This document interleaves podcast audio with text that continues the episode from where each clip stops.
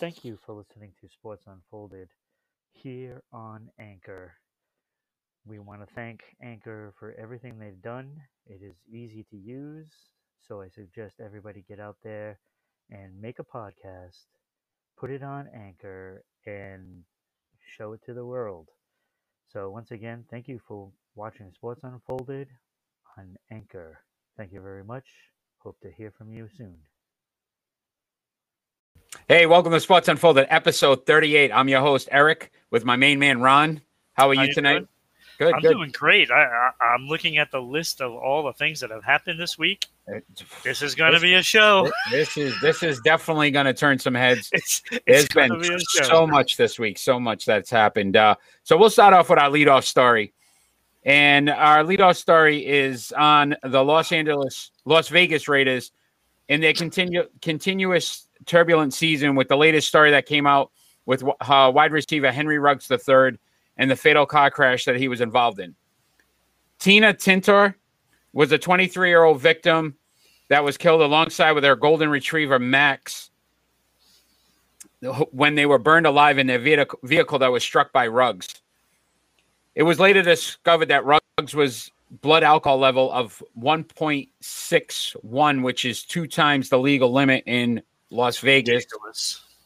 Also was doing about 150 miles per hour on a on a pedestrian uh, pedestrian uh, street. So it was a normal street, wasn't a highway. Not that that would excuse that as well. But um, Ruggs is obviously facing charges uh, from felony DUI, possible other charges as he had a loaded gun in the vehicle while being intoxicated, which is another crime. So a lot to to kind of unfold here. So Ron, what do you think? Um, I was stunned when it happened. I'm still stunned. Um, it's just pure stupidity. It's stupidity. Look, I mean, come on. Like, I, I make this comparison every time something like this happens.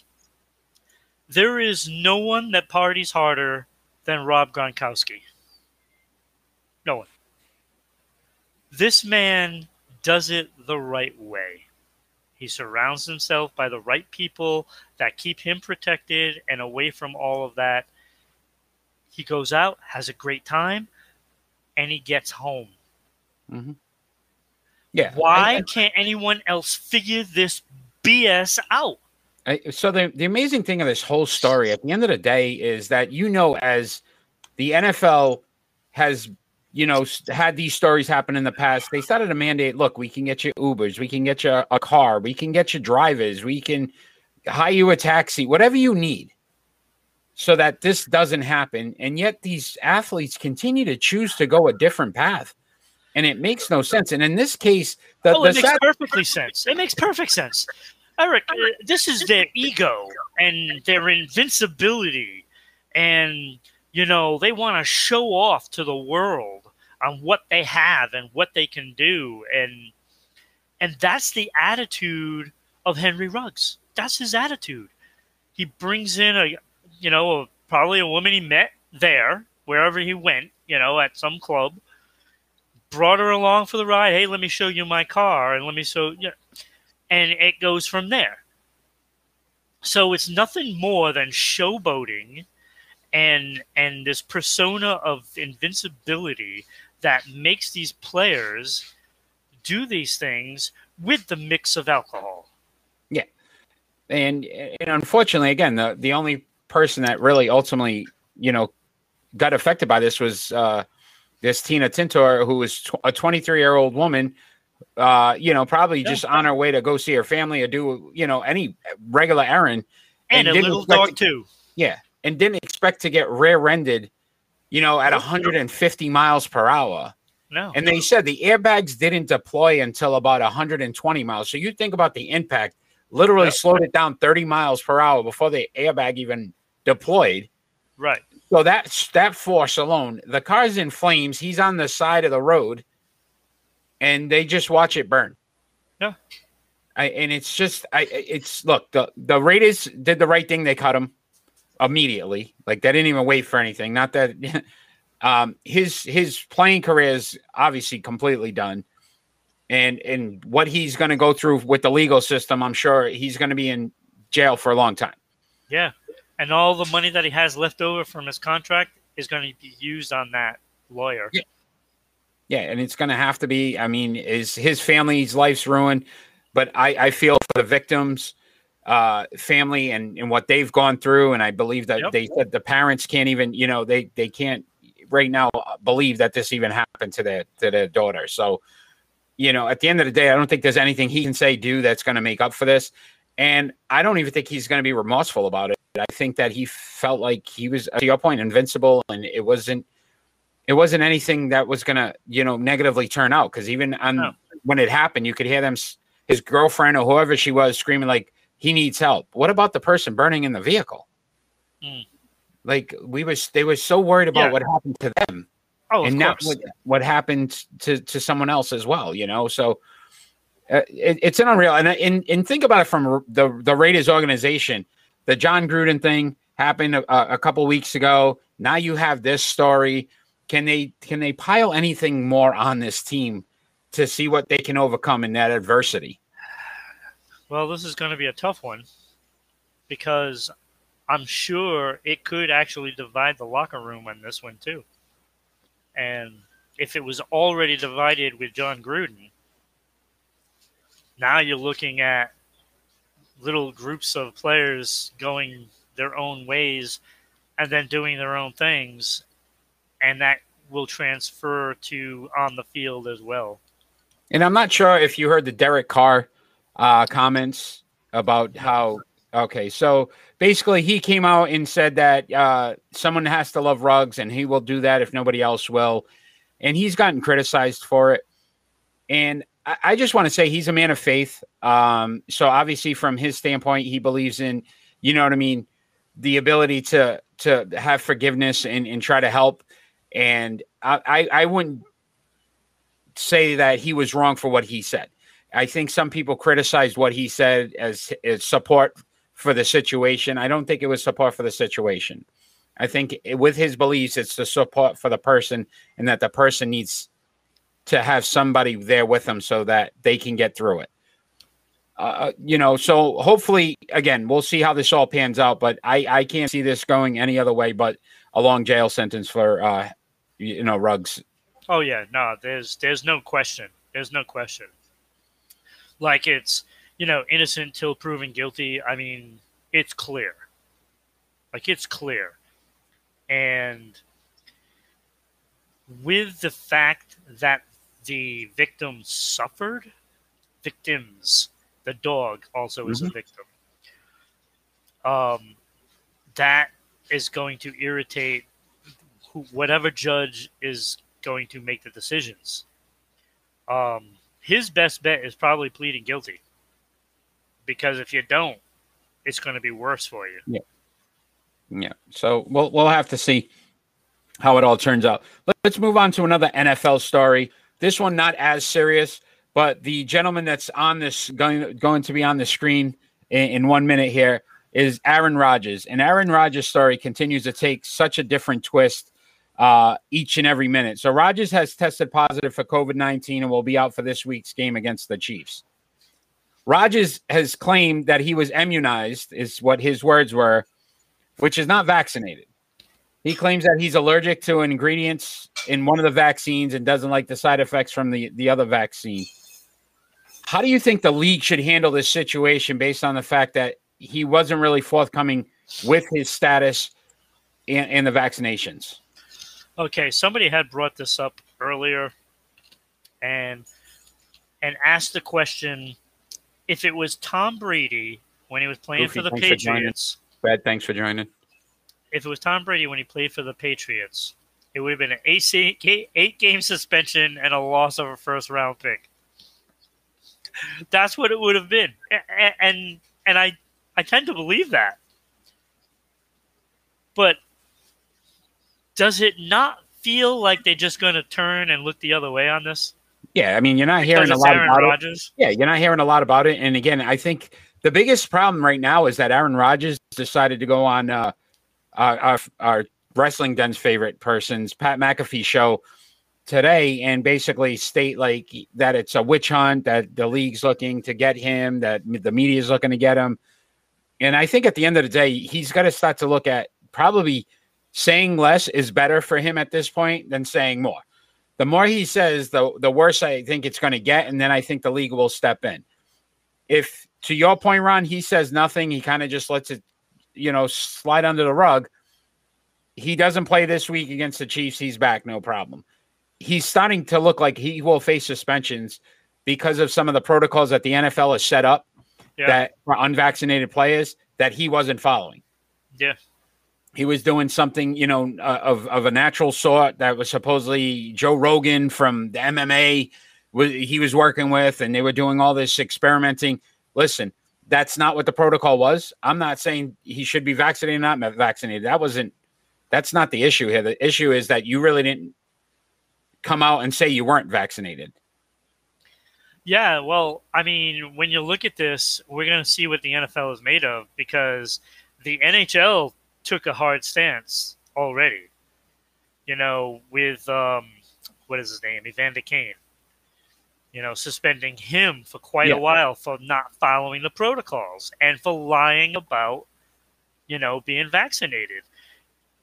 So it's going to be interesting to see if the NFL does I'll have the same anything. Yeah, because that's the first thing I thought of was Kane in that situation, and how you know we had just talked about it a couple weeks ago, and you know what it was at 21 games, Yeah. and if Aaron Rodgers gets nothing for this, what is the NFL really saying? It's more about money and and the, the Yep. of, of the the league, and not the actual treatment? right?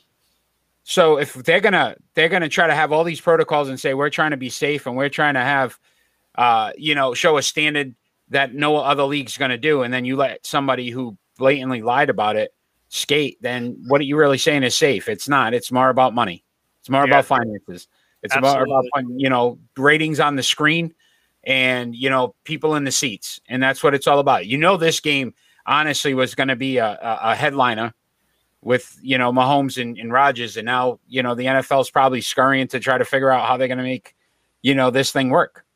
Yeah, it's it, it it's just ugly. It's uh, the whole is, incident is ugly, and and frankly, if he gets any any uh, penalty for it, like a suspension, which they're not gonna do.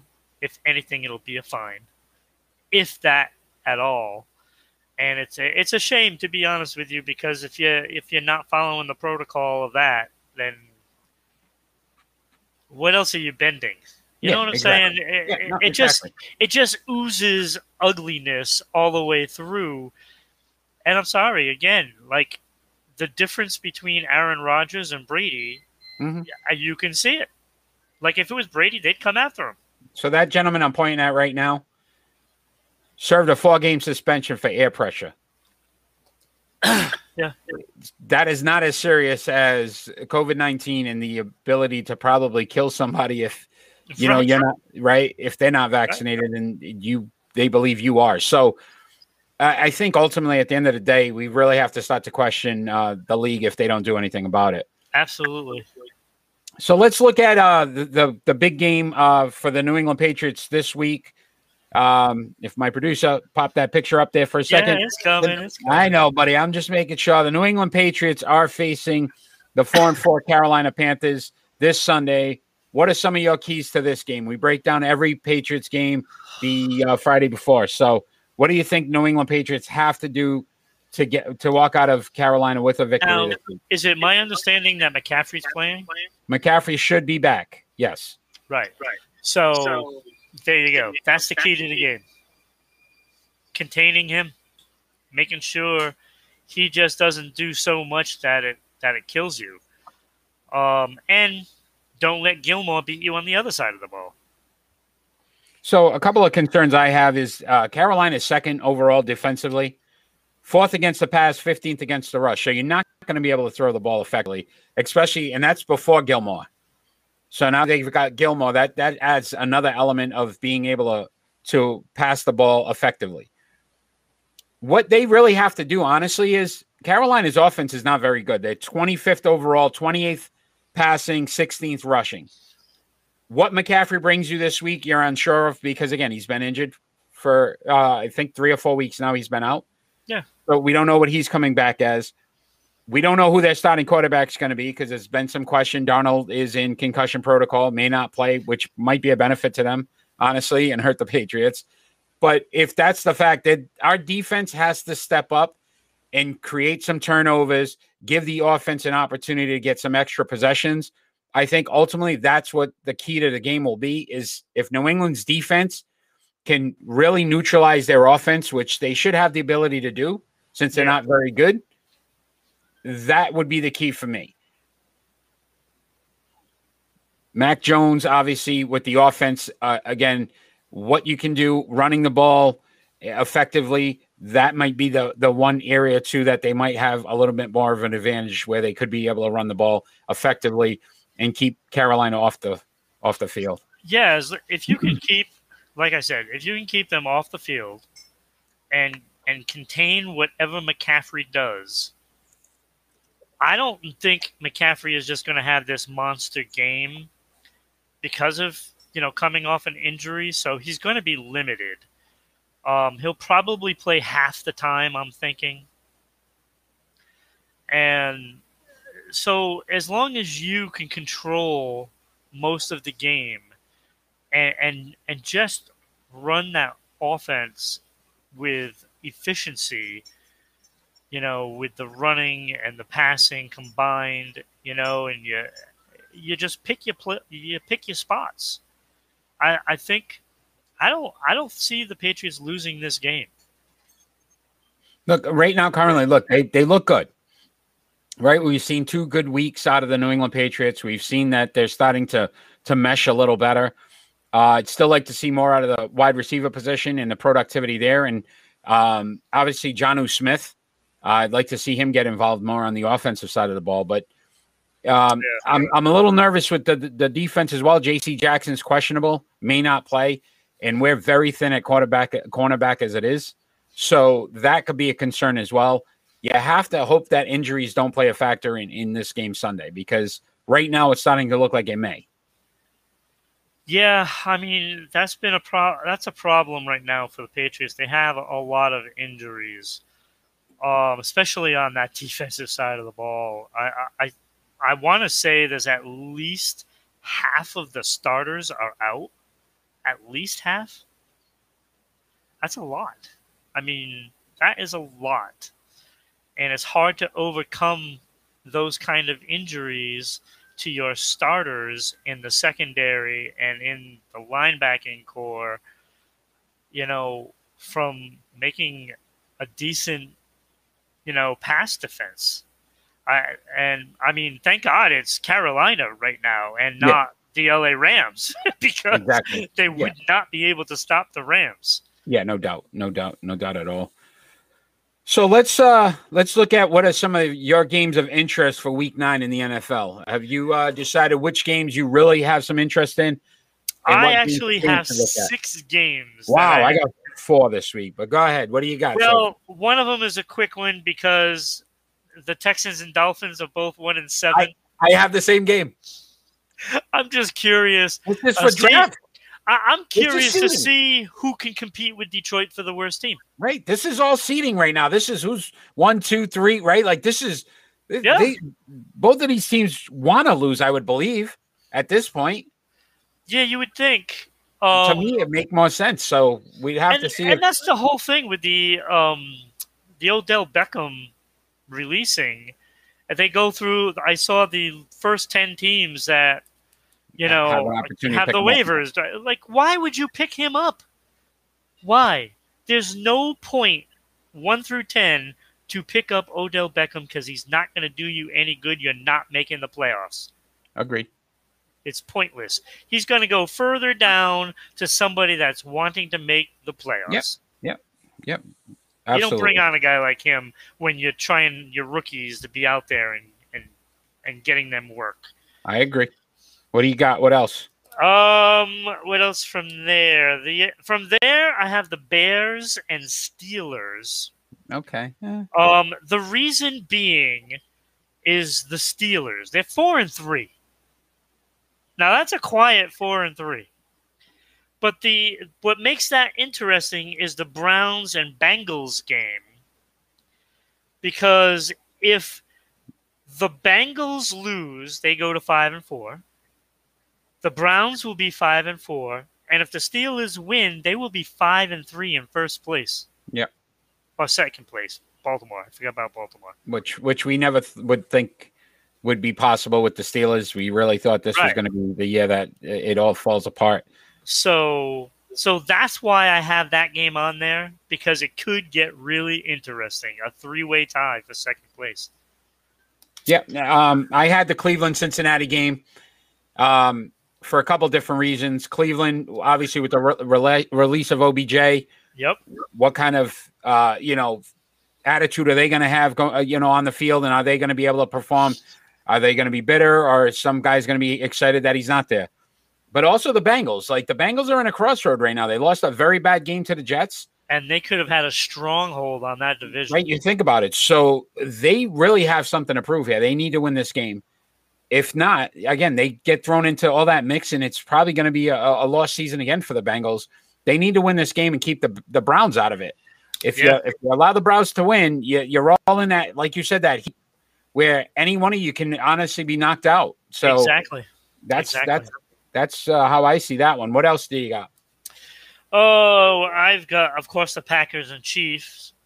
Um, it I had that prior to the to the Aaron Rodgers. it became less, but you know they did draft a quarterback. Jordan Love. This is the this is it. This Now, listen, Look. you could look, you can honestly see if, if Jordan Love plays well, and he wins. right? If he Now all of a wins this game, that Aaron Rodgers might leave thing may not seem as bad to the Packers. right? This could be very bad for Aaron Rodgers. yes, it could. If, And if he stinks, look, Aaron Rodgers holds all the cards, though. That's where the interest is. If Jordan Love looks bad and uh, you know doesn't perform well, now all of a sudden Aaron Rodgers can sit back and say, "Listen, you got a big decision to make with this ownership in in, oh, in the front absolutely, office." absolutely. But on the flip side of that, if Jordan Love wins this game, if he wins this game, that changes Aaron Rodgers' future. Yeah. big time. Because I, I then believe that he will be gone at the end of the season. I could see it. I could see it. No, no, great point. I had um for my third game Tennessee at the Rams. Yep, that is my key game. Tennessee without Derrick Henry now. Yes, Let's see if That is there's my still if that if that really affects him. Obviously, that's the one stronghold on that team that nobody could match. Yeah. losing him, Adrian Peters, Peterson, I believe they're they're going to be their starting running back now. What what does he have left in the tank? And we know the Rams' offense and what they can do. So honestly, I, I that game to me is very intriguing because I think Tennessee starts to come back down to earth without Henry. yeah, I I agree. Um, you know that defense is good though. Look, Mike. Look, Mike Vrabel. I I, I like him as a coach. No, I know really you do. I know you do. You know, this is a this is a guy that learned a lot when he was in New England. He learned a lot, and he learned from the best. I mean, he had the best quarterback over there. He had the best, you know, head coach. Arguably, some of the best defensive coordinators that have ever coached. So he he's learned a lot, and he has taken all of that info brought it over, utilized it in Tennessee, and with all of that, has the personality to get along with the players. Yeah, I no, mean, I, he's I mean, got it I- all. look, I, I I'm not disagreeing. I think that uh Vrabel's a very good coach, and But can he overcome this loss? that that injury that's a that's a big that's a big injury. because that's now you got to put it on Tannehill, and can he handle that? Yeah, and I'm sometimes not you know sure how, he can. And you know how he gets sometimes. What what Yep. what's your next game? Uh, I think that might be all of them. Oh, the Cardinals in San Francisco. That was thrown in there only because if San Francisco loses this game, they're out. Yeah. they're out. Yeah. Yeah. Um, I had Minnesota at Baltimore, Yeah, that was a it's just so questionable on Minnesota. What kind of team are they? We really just don't know. Every week we're like, this is the week. Yeah, you know, it's like it's like that good team that just can't win. Mhm. You know what I'm saying? It- it's like their defense. You look player for player. That's a good defense, and offensively, it's not bad. Yes, I, look, I'm not a Cousins fan,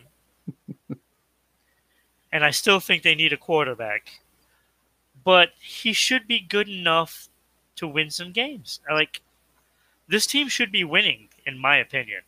Should be winning. Yeah. I, so I- started a question. Look, I, I think this game could be the spell the end for Mike Zimmer, the head coach. I was going to say it, but I didn't want to say it. This is starting to look. he- You lose this game, you're you're below 500. Your team's starting to look like they can't win key games. They do have talent. You're correct, and it's it's going to start to fall on the coaches. Is, is is that the reason they're not winning games? Yeah, and look, I understand they've had some, they've had a pretty tough schedule, but if you want to be a contender, you got to have that kind of a You got to schedule. win a couple of these. You got to win a couple. and they have game, they had games on here that they should have won. So I, I don't know. It's it's it's a pretender, I guess. Yeah, exactly, and and obviously we got to see what Baltimore's really, what team they they still again they look so good one week, then look so bad against the Chargers. Let's see if they bounce back and, and honestly, You know, become that- unfortunately, that's happened a lot this year with a lot of teams. Like some of those teams that have been like in the forefront for the past what ten years, they're they're hit and miss every week. Seattle's another one, one of Yeah. those teams that are just like floundering around, and they don't know what they're doing. And I think some of these places it's time for coaching changes. Yeah, without a doubt. Granddad, thanks for joining. Sarah, thanks for joining. Uh, Turd is out there, Jared, bet all, thanks for joining. So you guys have been awesome. Thank you. faceless. Um, let's move on to some Major League Baseball and the team that's on the screen right now won the uh, World Series, and that would be the Atlanta Braves. Uh, so they defeated the Houston Astros uh, four games to two. What were your thoughts about the Braves' victory? Um, I was happy because they beat Houston. um, and to be honest, Atlanta is a very likable team. Like, you respect this team, especially after the loss of Ronald Acuna Jr. Yeah. Like, look, I'll be the first one to say that I thought they were going to cave, and that was it. I think we And said it at the beginning. Yeah, are. we did. Yeah, and here they are, World Series champions. Look, that pitching staff, 3.28 in the playoffs. Yeah. 3.28. 3.06 in the World Series. Yes. I mean, hats off to the to the Atlanta Braves pitching staff. And then you And control the, pitching Houston coach. Astros. Houston Astros hit two home runs in the series. Yeah. That ain't You, know, going you to cut think it. about you think about those bats, right? And and all the power that they have to hit Yeah. two home runs, that batting set. And I agree with you. I think very likable team. You, there's not too many players out, uh, you know, that you, you'd say I don't like. Freeman, I think, is one of the you know top players in the league. I think he's a free agent, so that'd be interesting to see if Atlanta can keep him. Yeah, that's going to be the problem after, you know, after the playoffs. Some of these teams aren't going to be able to afford all the free agents because they're just going to want so much money. Yeah, Correa Um, on, on Houston's side. Right. I think Freeman, Fre- Freddie Freeman on uh, you know Atlanta's right, side. Both are uh, probably going to be uh, are going to be gone. That's going to be that. Yeah, you, Atlanta's not going to be able to sign them, and why would you? Considering you have a guy that it's going to be like a new player next year in the Acuna, you know. So there's the bat that Yeah. you that you makes replace him with. Yeah, yeah. Jorge So- Solaro uh, was the MVP. Uh, batted 300, three home runs, six RBIs for the Braves. for the World Series. Yeah, Yeah, so you know, great job to him. Congrats, congrats to the Atlanta Braves uh, and that organization for winning the yeah, title. I, I'm Since happy. for 1995, them, I you believe. know? 95, I believe, is the last time. Yeah, and, and we're gonna find out. We're gonna be talking a little bit about that in the pick and roll with Bobby Cox. Yes. Um, So yeah, so I mean, they blew a lot of chances back then, but they didn't blow this. Nope, they got it. They got it They done. got it. They got it done. So congrats to the to the Atlanta Braves. Let's move on to our triple play. And our triple play is, is a really fun one because the Los Angeles Rams made a trade this week and they picked up Von Miller. So the defensive star from the Denver Broncos is now on the Rams. And if you look at the three names that are up there, we're gonna basically who we sign, who we benching, and who we cutting. And it's between the three defensive stars on that team, which are Von Miller, Aaron Donald, and Jalen Ramsey. Um, I believe I am first this week. So I will go first. And this is going to shock you. This is going to be a crazy one. It's not going to shock me. I bet you it's the same thing as me. I don't know. I'm going to start Von Miller. Oh, 110 sacks, one time champion. But he has that pedigree. He knows how to win in big games. I, I'm benching Aaron Donald, who's just, uh, again, one of those phenomenal defensive players. 90 and a half sacks, three time defensive player of the year, which means, and I really like Jalen Ramsey because I don't think he gets enough credit for what he does, but I cut Jalen Ramsey. 13 interceptions, one touchdown in his career, but they don't really throw to his side. They, he is, again, like Revis Island back in the day, Deion Sanders back in the day. They don't throw to that side, so they don't get big numbers from an interception standpoint, but that's because nobody wants to throw them because they don't want to test the, their strength. But that's how I had it. Eric, if it ain't broke, don't fix it. So I'm starting Donald. I told Like- you. I, like- I was surprised. Yes. Like Aaron Donald might be the best defensive player Ever. in the league right now, or, Ever. and ever. Right, History, yeah. right. So I'm I, I'd be a fool not to start him. But he didn't win that championship against, uh, again, the guy. This guy year, this year he's going to. Yeah, I I- they predicted should. the Rams. They should.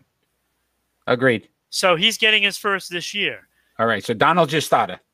I am benching Ramsey See, I, I like it. I like it. I like because, uh, like what you just said, Yeah. he's only got 13 interceptions in his career, but nobody wants to throw the ball over there. exactly. And and that's what you teams. want Yeah. because you make a team one dimensional. And that's what Ramsey does. He makes a team one dimensional. You know where they're going to throw. So, and I cut Von Miller because look, they've only got one. They're what seven and one without Von Miller. Yeah. So, why would I start or bench him? Only one to win a championship out of the three of them, though. Yes, but this year they'll each add another. This year, I'm talking about just what's been done. So that's how I had it. But I knew I knew we were in agree on this one. I loved it. That was a great one. Good job. Really good job. I love that segment. My because guy. Even even in the even in the worst the worst scenario of Yeah. picking three of anything, Yeah. we can still make it exciting. Somehow we do. We we figure it out, man. I love it. I love it. RTS, welcome. RTS, thanks for joining, man. Uh, so let's talk some hockey. So really excited if you if you're joining us, if you've checked out fa- uh, our Facebook page at Sports Unfolded, or you check out the Twitter page at Sports Unfolded.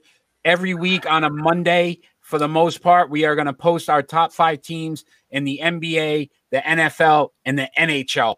We also do a NHL top rank show with Ron.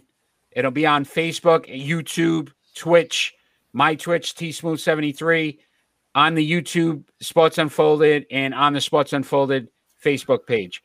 So I know you were excited about this trade. The Buffalo Sabres have finally decided to trade disgruntled center Jack Eichel to the Las Vegas Golden Knights.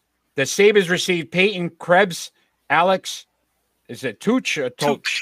Took. Took a 2022 top uh, 10 protected draft pick and a 2023 second round draft pick. Which team benefited from this trade? You know, at first I was thinking, "Oh, this is clearly a win for for Las Vegas." Well, after really thinking about it, I'm like, you know what? No, it is a loss for Vegas Wow. because, all right, he's going to have his surgery probably next week. He's having his surgery. Yeah. So he is saying three months. I am saying four to five. So the funny thing, I read six to eight weeks.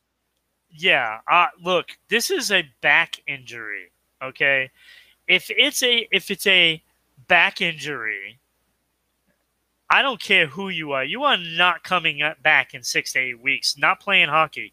You're not. It's not happening because you'll get killed out there. You'll get killed out there.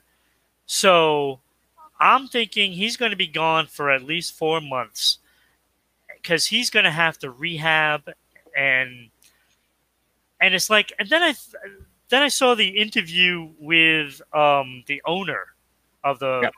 the Golden Knights, and he said that Jack Eichel was one of the best centers in the league. Look, he's a he's a good hockey player, and it might just be a good hockey player. It Yeah. might not be a great hockey player. Was he a second overall pick, I believe? Look, he didn't change Buffalo at all. Like he Yeah. changed nothing. In fact, they're playing better without him. With less stars on that team. And they're playing pretty damn well. So you tell me what the problem was.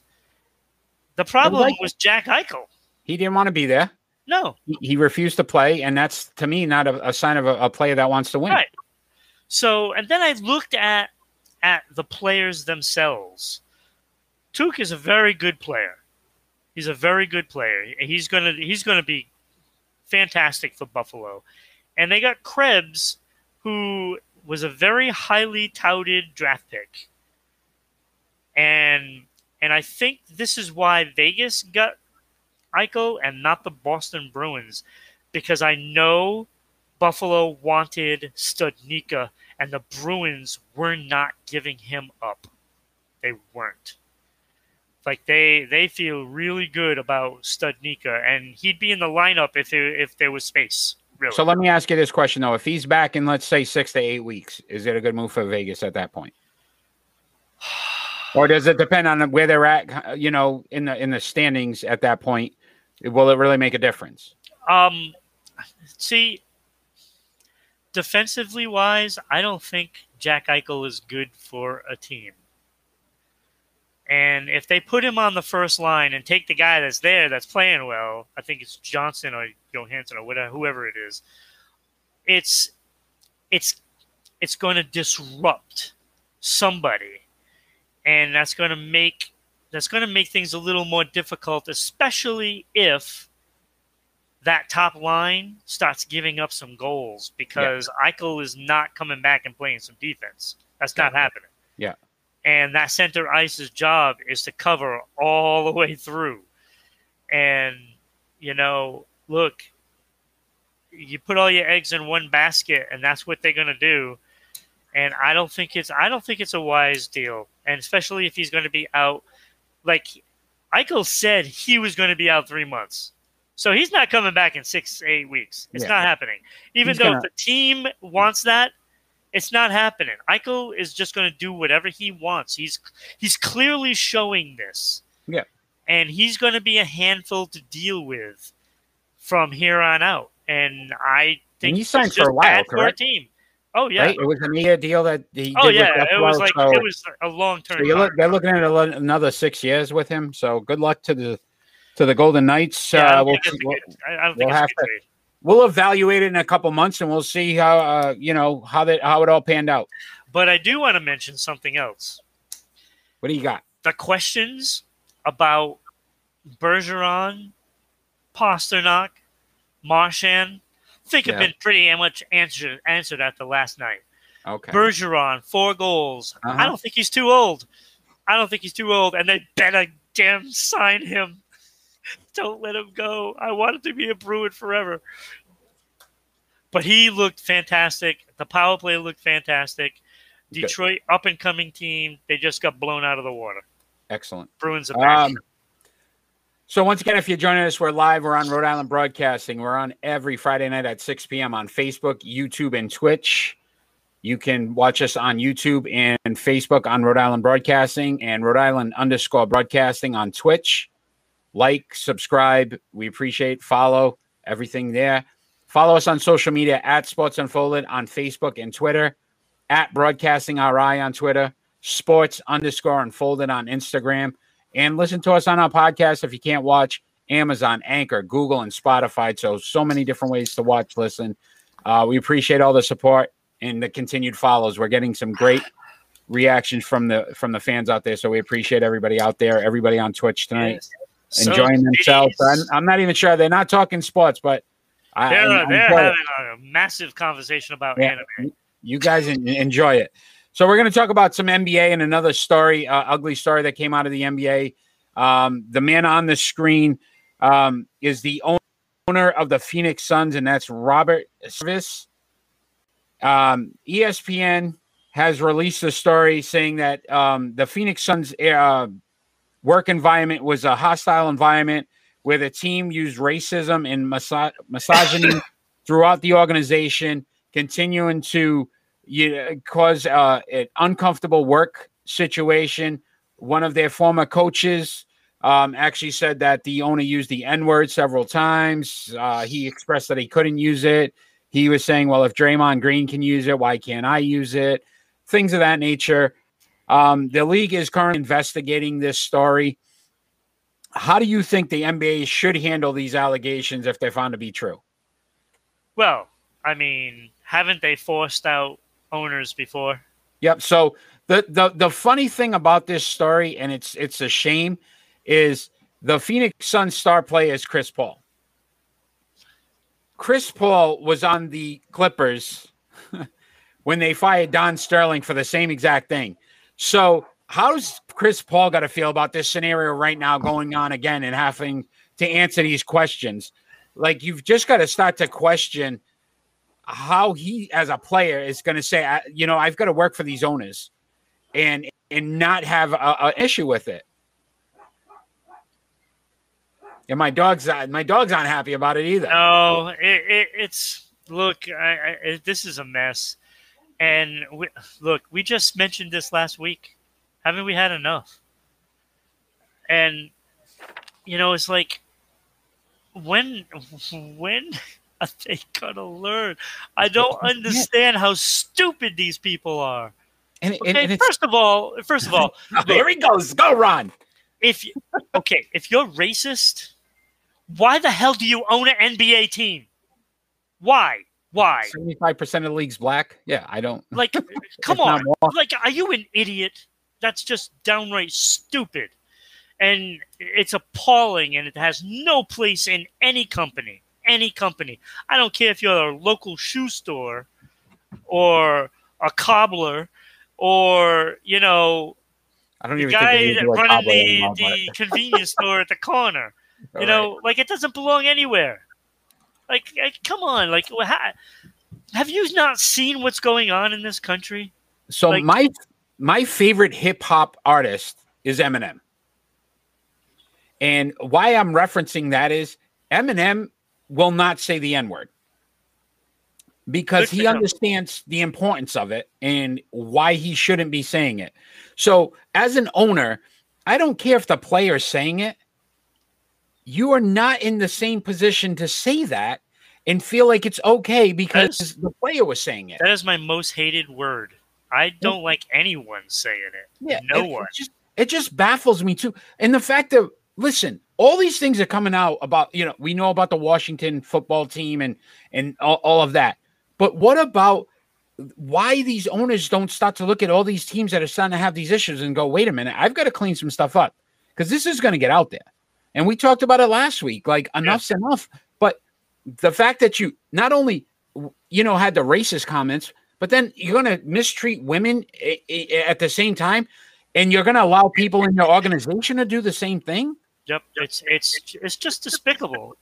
It's just cowardice, despicable, just rotten to the core human beings. That's what they are. Big And boys club, and they they're all trying to. and I'll you tell know, you, and I'll tell you, if it comes out that one of my teams is like that, oh, Oh, it'll be on because I'll be heading down there and and saying it to their face because I don't want that. And I know the Bruins organization, you know, has had a good reputa- rep- Reputation. Reputation you got it. There you on first they had the, the first black player, Willie O'Ree, you know, and they've had many African Americans play for them throughout the course of their history. And I don't feel like there is a problem in that organization. But if it comes out and say it does, oh, they'll be held to pay.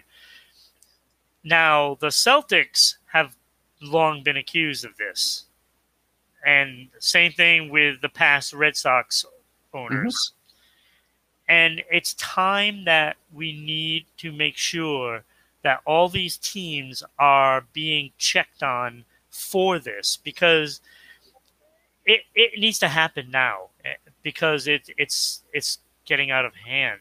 Yeah. So as a league, any of these leagues should honestly start to mandate, you know, yearly uh, reviews with, uh, you know, employees in the organization, not just the players, but the organization itself, and start to see if you can, you you you get these stories out prior to it coming out like this. Yeah. And now you're looking at 17 years of this possibly happening. And you're going to tell me the NBA through all these 17 years, this has never come up before. And again, you've allowed it because of the big boy club. So you talked about Henry Ruggs and feeling invincible and all the, these owners do the same thing. Yes, they do. Like, you can't touch me. I, I own this team. This is my team. I can say what I want, do what I want. Yeah. You know, and, And- that's the perception that they have and it's absolutely wrong and and if it comes out that all these findings are true for what is his name carver or whatever the hell his name yeah, is Steve, Steve, Steve Savers. Saver. well if Robert it comes Savers. out Robert Savers. I'm so sorry. if it comes out that is true they need to get him out Yeah. force So him out Don Sterling got fired for it. I cannot see how the the same thing doesn't happen here. Yep. And Yep. uh, you know the Phoenix Suns will have a new owner, and he owns the Phoenix Mercury as well. yeah So the WNBA team. So again, he would lose both But franchises. how does it make that team who not only have black players but also they're all female. Like So how I- do I just- they feel about that you know? So look this is this is a a stain on the leagues. Every time something like this comes out it's a stain on the leagues because they're not respecting their own players. Mm-hmm. We- and we- a lot frankly of- a lot of frankly, week. if I was those if I was those players on those teams right now, I'd be like, you know what? Trade me because I don't want to play for you. Mhm. That's what I would do. I would not play for that Yeah. owner. And I think ultimately, once the investigation comes out, and if these things are found to be true, um, you'll start to see players really call for it, and that's what happened with the Clippers. So um, the expectation would be let's let's see how the investigation goes. But it's just sad that we have to have these stories continue to to come out, and he's Yep. adamantly denying that it's it's ever happened. But I, I again, where there's smoke, there's some fire. There has to be. So um, we'll have to see where it all comes out. Everybody bleeds the same color. Exactly, hundred percent. So let's move on to our face-off, and an interesting topic. Uh, the Cleveland Bla- the Cleveland Browns have released wide receiver Odell Beckham Jr. Patriots are reportedly one of the teams that have interest. We are going to argue if the team should or should not sign him. One of us has to uh, want to sign him and agree with signing him. One is against signing him. Ron, I go first, but I am going to let you pick which one you want to go because I could go either way on this. I could too. I don't even really know which one I'd want. um, well, maybe somebody out there, Granddad. Uh, who should who should argue for signing Odell Beckham? Even if you don't know the player, you can just pick. OBJ. If you've ever seen the highlight So, with the Giants, so is it me or Eric to vote for signing him?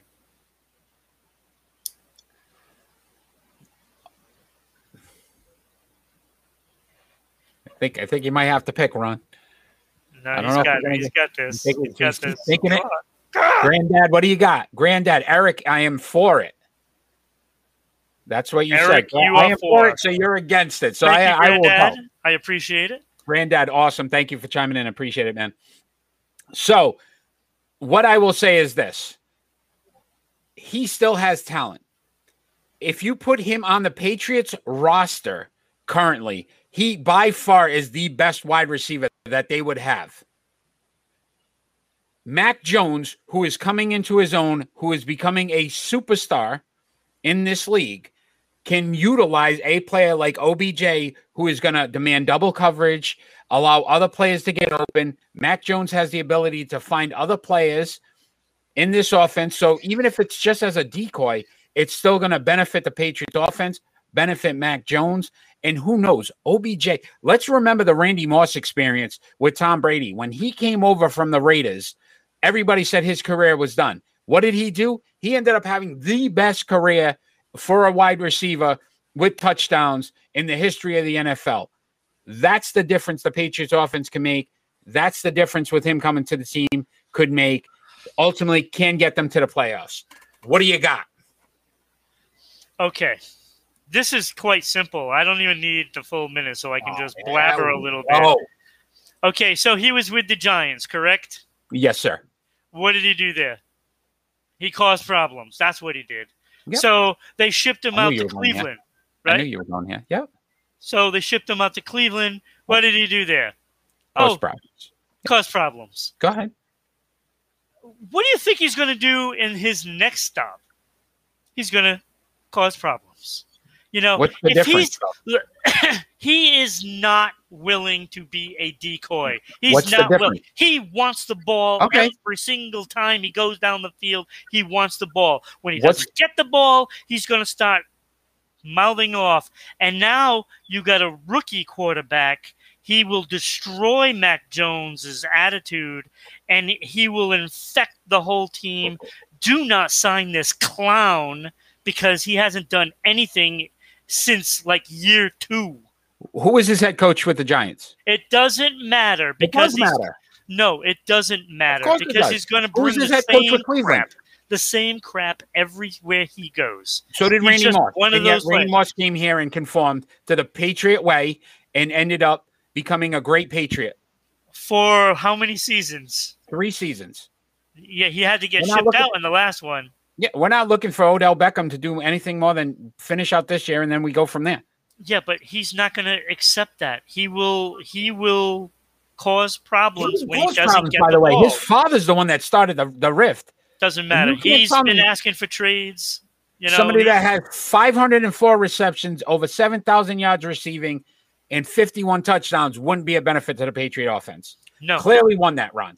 Clearly, I won that. no, because like Granddad knows I won that. there. That's why he picked me because I'm the winner. Look, he's there in Cleveland, and they can't get out of their own way because of him. Baker Mayfield's a joke of a quarterback. No, come on. Would you take, You would know you take Mayfield or Mac Jones right now? That's a tough question. Okay, uh, answer the question. I'm not asking. I you don't know I know it's tough. Who would you take? It's a toss-up. Would you take Baker Mayfield right now with the Patriots? No. Yeah, sure. you know you would not. No, you No, would not. no, that's uh, why over, not? over Mac Jones? I'm just saying, it's a toss-up for me. Like, Did uh, you see what's some of wrong those passes that he was throwing to OBJ that were behind him to the to the defensive guy? The guy's wide open. He's not hitting him because the guy can't. you ever think maybe Odell Beckham doesn't know how to run a route? He was because open on he's- some of those plays. it His doesn't father showed the matter. video. It doesn't matter if he's supposed to be somewhere and he cuts the other way. Baker What, can't hit. what good is it? What Baker good is hit it? Listen, Baker I'm makes telling some you, great it- commercials, but that's it. It's Odell Beckham. It- it's him. He's a And I'm gonna- problem. listen, I'm going to tell you this right now. If he was as good as you're saying, the Browns would have no problem re-signing him. They haven't done it yet because they don't even feel sure that, they, that he's the right quarterback for them. And he's on their team currently. So clearly, I won that argument. you Thank you, didn't win again, the argument because the argument usual. wasn't Mayfield for one. as usual. and my friend. two, I am clearly right because Odell Beckham can't run a freaking route. What time is it, my friend? What time is it? It's time is- for you to get a clue. Pick and roll in another segment that I will win. So this You- is we. First of all, this is not a segment anybody wins. I always have the better list every time. Oh my that's God. okay. All right. So we are going to rank, since the, the World Series just finished, the all time winningest managers in Major League Baseball history. And they are Connie Mack, Tony La Russa, John McGraw, Bobby Cox, and Joe Torre. I already know who you're going to have in first. I knew you would say that. But I'm going to give you reasons why. Oh my God! So it's where they're at. true. So it's So true. are you He's ready? a Yankee. Are Oh you ready? God. Are you ready? Oh, come on, that's a joke. So at number five, Connie Mack. He is the all-time winningest manager in league history at three three thousand seven hundred thirty-one wins. But he also has three thousand nine hundred and forty-eight losses with seventy-six ties, which I didn't. I don't. I don't know how the ties factored in back then. His winning percentage is under five hundred. The only one on this list that's under five hundred.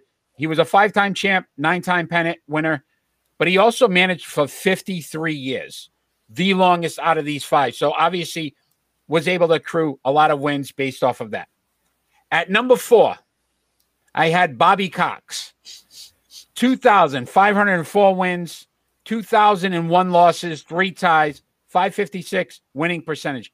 Only won one title, though. Five time pennant, four time manager of the year in 29 years. So, again, the only reason why I had him higher up on the list is because of the championships. Otherwise, he would have been uh, to- towards the, the, the top number one.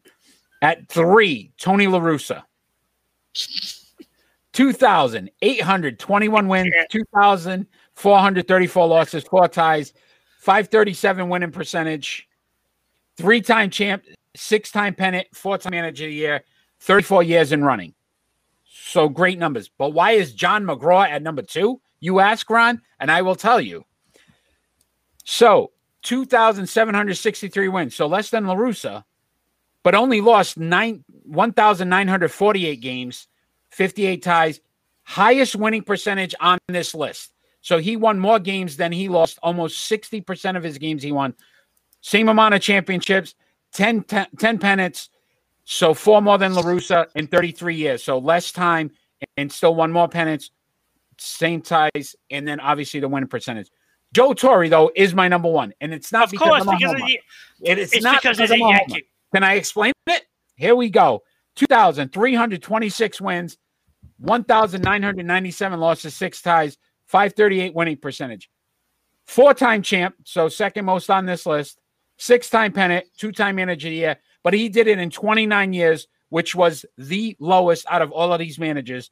So his winning percentage in the championships in less time than the other the other four guys. I can't That's why. I picked Joe Torre. I can't wait to poke holes in your theory. That's why Joe Torre is the best manager on this list. no, not Go even Ron. Go Number Ron. five, Connie Mack, Okay. losing record. I don't Yeah. care if he won five World Series and nine pennants. It didn't matter. Losing record. He shouldn't even be on this list.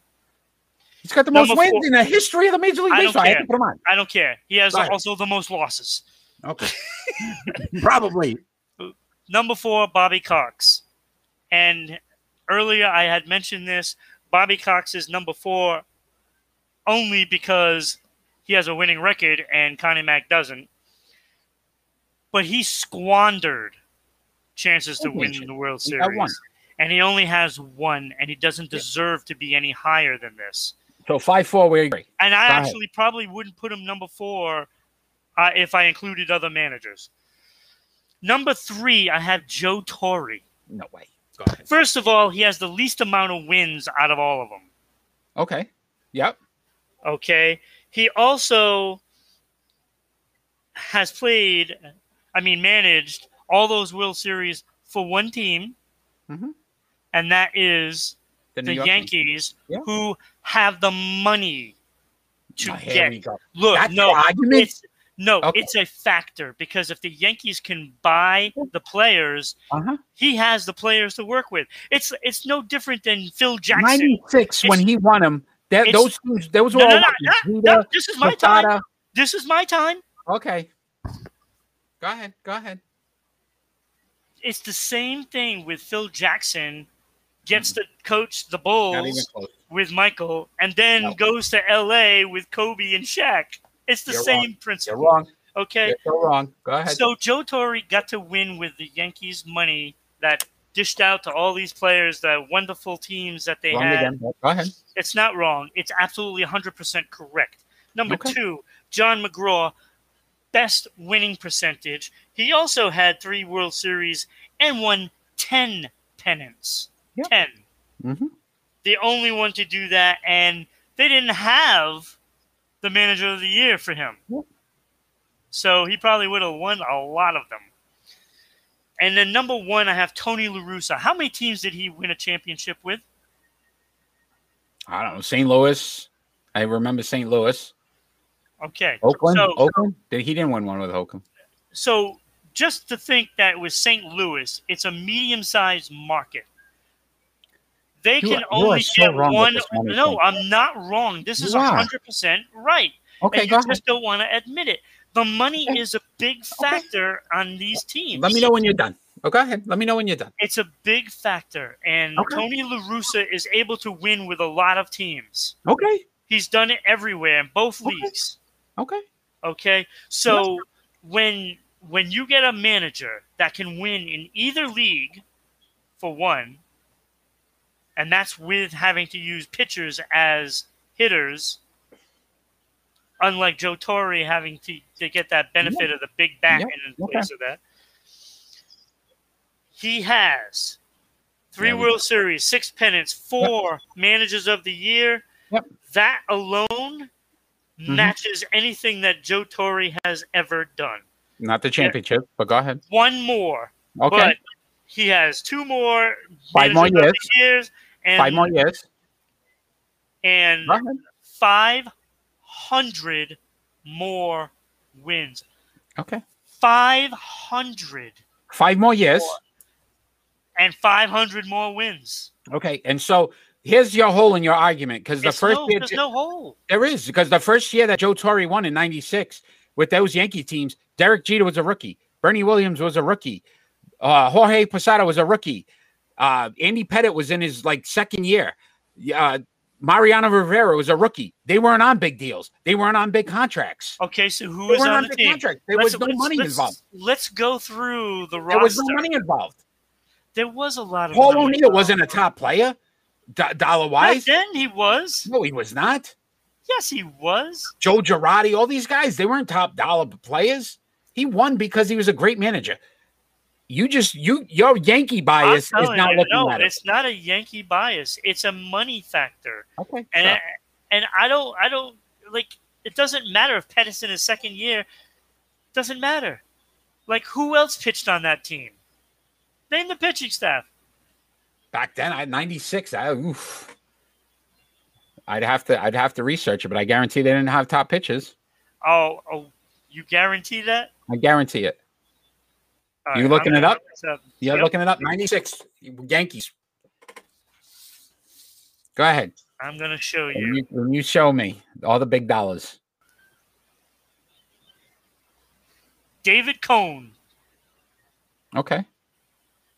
Tell me he wasn't a big star. He was at the end of his career. Sure. Oh my God. Did he not retire after that?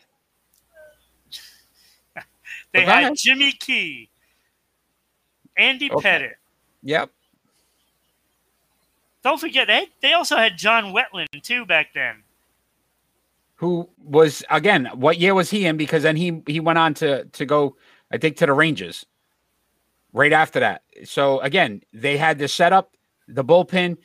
Then Mariano took over. So Mariano wasn't even the wasn't They had even the Wade. Boggs. He was he was a big time money player. Oh my gosh.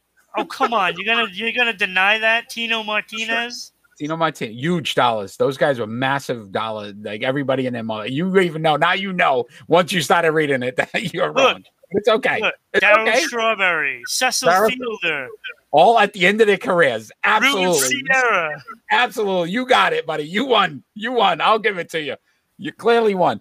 All right. Let's go on to our prediction. So last week you won 2 nothing. So nice job. So we're going to go through and let's see what we got. So we start off with the NFL on 11 7. The New England Patriots at the Carolina Panthers. That's New England. So I'm going to agree with you. They play better on the road anyway. So I, I, I'm not going to go against them. Tennessee Titans at the Los Angeles Rams. Oh, the Los Angeles Rams. Why would I I, be stupid and pick Tennessee? I agree. I throw this one in for my man Mick. So Mickey, I know how much you love this team. The New York Rangers are playing on November 5th against the Edmonton Oilers at Edmonton. New England. I agree, Granddad. Rams. So far, he agrees with us. I am gonna go. Oh, that's a tough game because they're both good. They're both playing well. Uh, I'm gonna go with. I'm gonna go with the Edmonton Oilers. I went with the home team as well. That's so far, we're agreeing on everything. Because if it was at New York, I'd pick the Rangers for sure. Here's the game that is going to ruin your top five this week. So Monday will be an all new top five. The Carolina Hurricanes at the Florida Panthers, both teams undefeated right now. I'm gonna go Florida. I'll go Carolina. I'll go Carolina because you've told me that a number one team, and you're my hockey guy, so I trust you. November 8th, the New York Knicks at the Philadelphia 76ers. Knicks. Agree. I did not have to take long to think of that. I really Oh, like the Knicks. team. Panthers. Granddad agrees with you. Panthers. Thank you, Granddad. Tomorrow night, big fight for the undisputed super middleweight title. Canelo Alvarez versus Caleb Plant. Canelo Alvarez, 56, 1 and 2, 38 knockouts. Caleb Plant, 21 and 0, 12 knockouts. It's gonna be a good fight. It should be a very good fight. But I'm gonna go Canelo. I will uh I will agree with you. I will agree with you. So, So, what only- did we disagree on? the Hurricanes. We got Hurricanes Panthers. That's the one game we got different. So that's that tells everything. That's it. It's all about hockey. So, once again, if you're joining us, we are live every Friday night at 6 p.m. on Rhode Island Broadcasting on Facebook, YouTube, and Twitch. Rhode Island Broadcasting on Facebook and YouTube. Rhode Island underscore broadcasting on Twitch. Like, subscribe, follow, all those things. We really appreciate it. Follow us on social media at Sports Unfolded on Facebook and Twitter, at Broadcasting RI on Twitter, Sports underscore Unfolded on Instagram, and listen to us on our podcast on Amazon, Anchor, Google, and Spotify. So many different ways to watch, listen. I do a sports short on Anchor as well on the Sports Unfolded, so check that out. Um, Ron, as we do every show, we do our final thoughts, and it doesn't necessarily have to be sports related. It could be about anything going on in the world today. I am first tonight, so I will go with my final thought, and it involves Ben Simmons and the mess with the Philadelphia 76ers. So Ben Simmons has said mentally he wasn't ready to play basketball. I think the team tried to accept that. The players on the team tried to accept that. Now the team has reached out to try to get him help and try to offer him some help, you know, with uh, doctors or, you know, psychologists to try to help him through this process. And now he's basically refusing help from the team. At some point, it turns into you just being a selfish player and a selfish person. If you want people to truly believe that you have some you, mental health issues that are causing you not to play basketball, then don't don't decline the help because to me it looks like you don't really want help. This is more about you not wanting to play for the 76ers. You said you would come back when you felt ready to play. They're offering to try to help you get to that process and you're refusing it. You don't want to play for the 76ers. Come out and say it. Be honest about it and let this team try to figure out what's the best solution to move forward and not think that you're you you you have issues that uh, and that's why you can't play. So to me, stop being selfish. Ben Simmons should be ashamed of himself at this point because he's not looking good to me or probably many other fans of basketball. He's just refusing to play at this point. It's not because of him not being ready to play basketball mentally. It's because you just don't want to play for the 76ers.